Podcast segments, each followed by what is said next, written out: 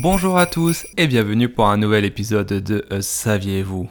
Jour douze de notre podcast euh, de l'Avent.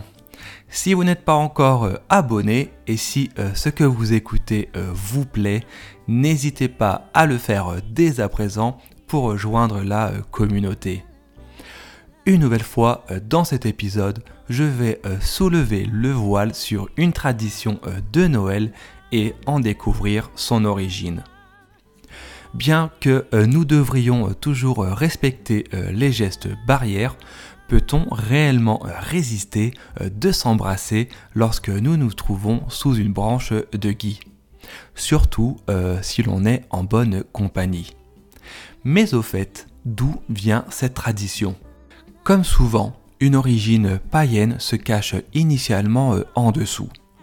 Pour cette fois-ci, il faut euh, se tourner du côté des Celtes. Les druides avaient comme habitude de cueillir du gui en début d'année pour l'offrir aux habitants, car cette plante a la particularité de rester verte toute l'année, même en hiver. Et de ce fait, on lui prêtait des vertus médicinales, voire magiques.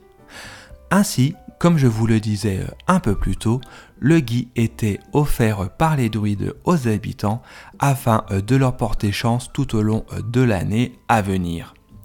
Les habitants suspendaient alors la branche au-dessus de leur entrée et recevaient alors leurs invités sous cette branche et se devaient de les saluer et de les embrasser afin à leur tour de leur souhaiter de bonnes récoltes, prospérité ou bien encore afin d'éloigner les mauvais esprits.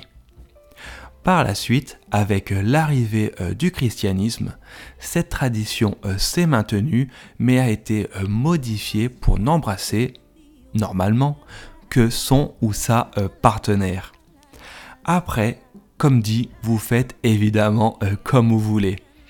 Embrassez qui vous voulez, le tout est de ne pas se faire attraper. Si cet épisode vous a plu, n'hésitez pas à le partager et une nouvelle fois à vous abonner.